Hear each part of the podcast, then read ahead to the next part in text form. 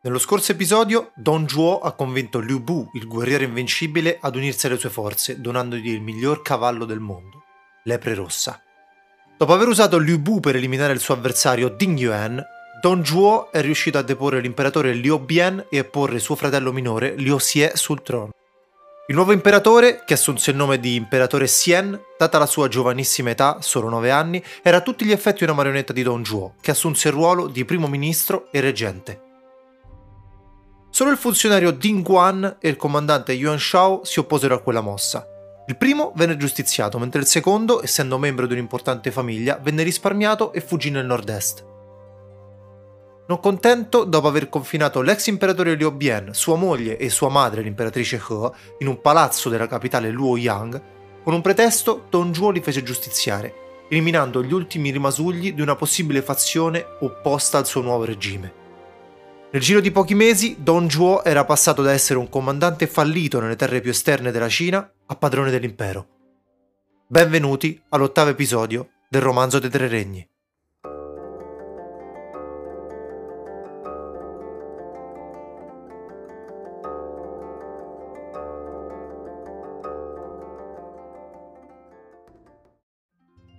Con l'eliminazione dell'ex imperatore Liu Bian, i comportamenti di Don Juo persero qualsiasi forma di controllo.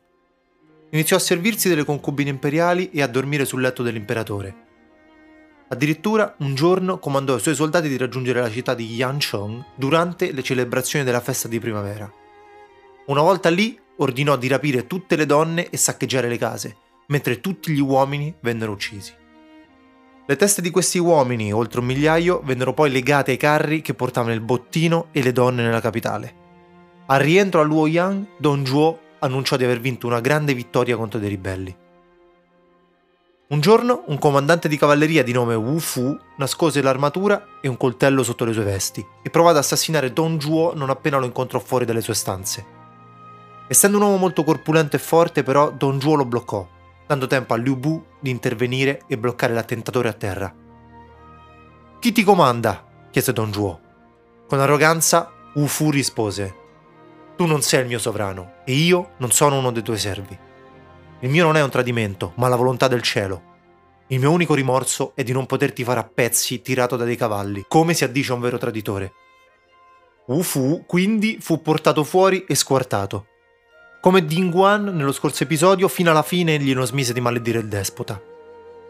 Un'altra poesia fu dedicata al gesto del comandante Wu Fu.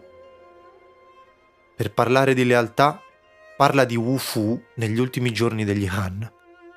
Il suo eroismo è arrivato fino al cielo, mentre a corte il coraggio era assente. Venuto a sapere delle notizie a corte, Yuan Shao, che era fuggito nel nord a Bohai, scrisse una lettera segreta al ministro dell'interno Wang Yun. Il traditore Don Juo non ha avuto rispetto per il cielo e per l'imperatore, eppure tu resti ancora da lui come se niente fosse. Come puoi definirti un ministro degli Han? Ho qui un esercito pronto a liberare la capitale, ma non posso agire in maniera affrettata. Se anche voi avete il mio stesso desiderio, aspetto un vostro comando. Sono al vostro servizio. Ovviamente anche Wang Yun desiderava distruggere Don Juo, ma dopo l'attentato di Wu Fu la sicurezza nella capitale era aumentata e architettare un assassino era praticamente impossibile. Una sera però, con la scusa della sua festa di compleanno, Wang Yun riunì alcuni ministri nella sua casa per un banchetto. Durante la cena, con tutti i suoi amici riuniti, dopo alcuni giri di vino, Wang Yun coprì il volto con le mani e iniziò a piangere rumorosamente. Spiazzati gli ospiti chiesero: Perché questo dolore in un giorno di festa? Oggi non è davvero il mio compleanno. Vi ho chiamati qui per parlare con voi, ma avevo paura che Don Juo si insospettisse. Proprio Don Juo che offende l'imperatore e abusa del suo potere. La casata imperiale è in pericolo. Non avrei mai detto che il glorioso impero fondato dal supremo antenato Liu Bang sarebbe finito per mano di Don Juo. Per questo piango afflitto. Commossi, tutti iniziarono a piangere, tranne uno, che si mise a ridere ed applaudire. Costui era Cao Cao Vedo che i ministri funzionari sperano di affogare Don Juo in un mare di lacrime. Un irritato Wang Yun allora chiese: Cao Cao, i tuoi antenati hanno ricevuto i benefici della corte degli Han. Non senti anche tu di avere un dovere nei confronti dell'impero? Come osi ridere? Rido perché nessuno di voi ha la minima idea di come eliminare Don Juo. Io invece Nonostante non abbia talento, desidero tagliargli la testa e appenderla fuori dalle mura per redimermi agli occhi dell'impero. Se prima Cao Cao aveva la curiosità di Wang Yun, ora aveva la sua attenzione. Cao Cao, qual è il tuo piano? chiese Wang Yun alzandosi dalla tavola. Di recente, spiegò Cao Cao, sono entrato nella cerchia dei servitori più stretti di Don Zhuo, proprio per avvicinarlo al momento giusto. So che voi avete un pugnale di eccezionale fattura, ornato da sette gioielli. Se me lo presterete, sarò felice di rischiare la mia vita per provare ad assassinarlo. La fortuna è tornata a sorridere per la dinastia degli Han, disse Wang Yun versando personalmente il vino a Cao Cao. Bevuta la coppa per sancire il patto, Cao Cao ricevette da Wang Yun il prezioso pugnale e andò via. Il giorno dopo, Cao Cao andò nelle stanze di Don Zhuo con lui c'era Liu Bu. Eccoti, sei in ritardo, lo ammonì il primo ministro. Perdonatemi, il mio cavallo è vecchio e fuori forma. Ho dei cavalli eccezionali che vengono dalle mie terre dell'ovest. Liu Bu va e selezionane uno per Cao Cao. Il guerriero quindi lasciò la stanza e Cao Cao gioì per questo colpo di fortuna, ma esitò ad attaccare per paura dell'immensa forza di Don Zhuo. Trascorso qualche minuto, Don Juo, che oltre ad essere forte era molto grasso, iniziò a far fatica a stare seduto, quindi si sdraiò su un divano dando le spalle a Cao Cao. L'ora del traditore è giunta, pensò Cao Cao estraendo il coltello e avvicinandosi per eliminare il tiranno. Ma all'ultimo, in uno specchio, Don Juo notò il riflesso di Cao Cao e si girò urlando. Cao Cao, che cosa stai facendo? Contemporaneamente Liu Bu era tornato con il cavallo, al che Cao Cao si gettò in ginocchio porgendo il pugnale con entrambe le mani a Don Juo. Ho portato a Sua Eccellenza questo regalo in segno della mia gratitudine. Don Juo osservò il coltello. Era davvero un tesoro, lungo circa 30 cm con sette gemme incastonate nel manico. Don Juo lo porse a Liu Bu e accompagnò Cao Cao a vedere il cavallo. Posso provarlo? chiese Cao Cao. Sellato e montato in groppa, l'uomo si affrettò al galoppo verso sud-est. Liu Bu raggiunse suo padre adottivo. Secondo me, Cao Cao voleva assassinarti, ma ha avuto paura e ha inventato la storia del regalo. Ho pensato la stessa cosa. Il consigliere Li Ru, che aveva sentito la conversazione, intervenne. Cao Cao non ha familiari nella capitale. Prima che fugga lontano, richiamatelo. Se torna, allora il pugnale era davvero un regalo, altrimenti fatelo arrestare. Inviata delle guardie, Don Juo venne a sapere che Cao Cao non era mai tornato a casa, ma anzi era uscito dalla porta est della città dicendo alle guardie di avere un importante incarico da parte del primo ministro. Non c'è dubbio, Cao Cao voleva uccidervi, disse Liru. Don Juo esplose. Cao Cao io mi fidavo di te, come osi ripagarmi con il tradimento? Vennero quindi emessi degli ordini di cattura per Cao Cao in tutta l'area intorno alla capitale, offrendo mille pezzi d'oro e un titolo nobiliare a chiunque lo avesse riportato a Luoyang, mentre per chi avesse dato rifugio la pena sarebbe stata la stessa di Cao Cao. Nel frattempo Cao Cao si stava dirigendo verso Qiao, la sua terra d'origine. Passando per la contea di Zhongmou però venne fermato dalla polizia. Di fronte al magistrato disse di chiamarsi Huang Fu e di essere un mercante, ma egli sapeva benissimo chi fosse. Tu ti chiami Cao Cao?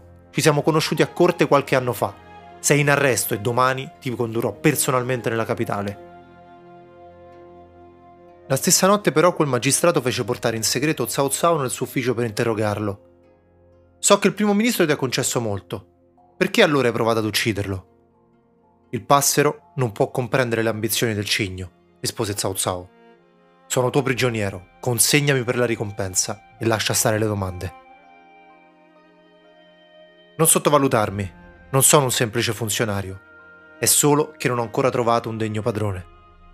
Allora Cao Cao disse: La mia famiglia ha goduto per generazioni della benevolenza della dinastia Han. Se non facessi nulla per ripagarla, sarei solo un animale. Mi sono abbassato al servizio di Don Juo solo per avere l'opportunità di eliminare questa piaga dall'impero, ma purtroppo il fato mi è stato avverso. Dov'è che eri diretto, Cao Cao? indagò il magistrato. Andavo nel mio villaggio, ho intenzione di radunare i signori della guerra fedeli all'imperatore per attaccare congiuntamente Don Juo. Saputo quel proposito, il magistrato tolse i legacci da polsi di Cao Cao e si inchinò. Signore, voi siete davvero un uomo d'onore. Il mio nome è Chen Gong. Sono colpito dalla tua lealtà e rinuncerò volentieri al mio ufficio per seguirti. Cao Cao fu deliziato da quelle parole e i due non persero tempo. Fecero i bagagli, una spada e un cavallo ciascuno e partirono quella stessa notte alla volta della terra natia di Cao Cao. Tre giorni dopo, non ancora a destinazione, avevano raggiunto la prefettura di Chengao, dove Cao Cao indicò un bosco e disse Lì vive il fratello giurato di mio padre, un uomo di nome Liu Boshi. Possiamo andare da lui questa notte. Al loro ingresso nella residenza, Liu Boshi rimase stupito. La corte ha emesso un mandato d'arresto nei tuoi confronti e tuo padre è dovuto fuggire nella prefettura di Chenliu. Cosa è successo? chiese l'uomo a Cao Cao. Dopo aver raccontato del fallito tentativo d'assassinio, Cao Cao aggiunse: Se non fosse stato per Chen Gong, sarei già stato fatto a pezzi. Dopo queste parole, Liu Boshi fece un grande inchino rivolto a Chen Gong. Mio signore, grazie per aver salvato il clan Cao dallo sterminio. Per favore, rimanete qui per questa notte. Poco dopo, Liu Bosho tornò da loro e disse: Non ho vino da offrirvi, andrò al villaggio qui vicino per prenderne un po'. Detto questo, andò via in groppa al suo asino. Nel frattempo, Cao Cao e Chen Gong attesero a lungo, quando sentirono qualcuno che affilava dei coltelli nel retro della casa. Sospettoso, Cao Cao disse: Liu Bosho non è un parente strettissimo, cerchiamo di capire cosa sta succedendo. I due si avvicinarono di soppiatta alla fonte di quei rumori e sentirono qualcuno dire leghiamoli e poi uccidiamoli. Lo sapevo, sussurrò Cao Cao. Se non agiamo subito, verremo eliminati.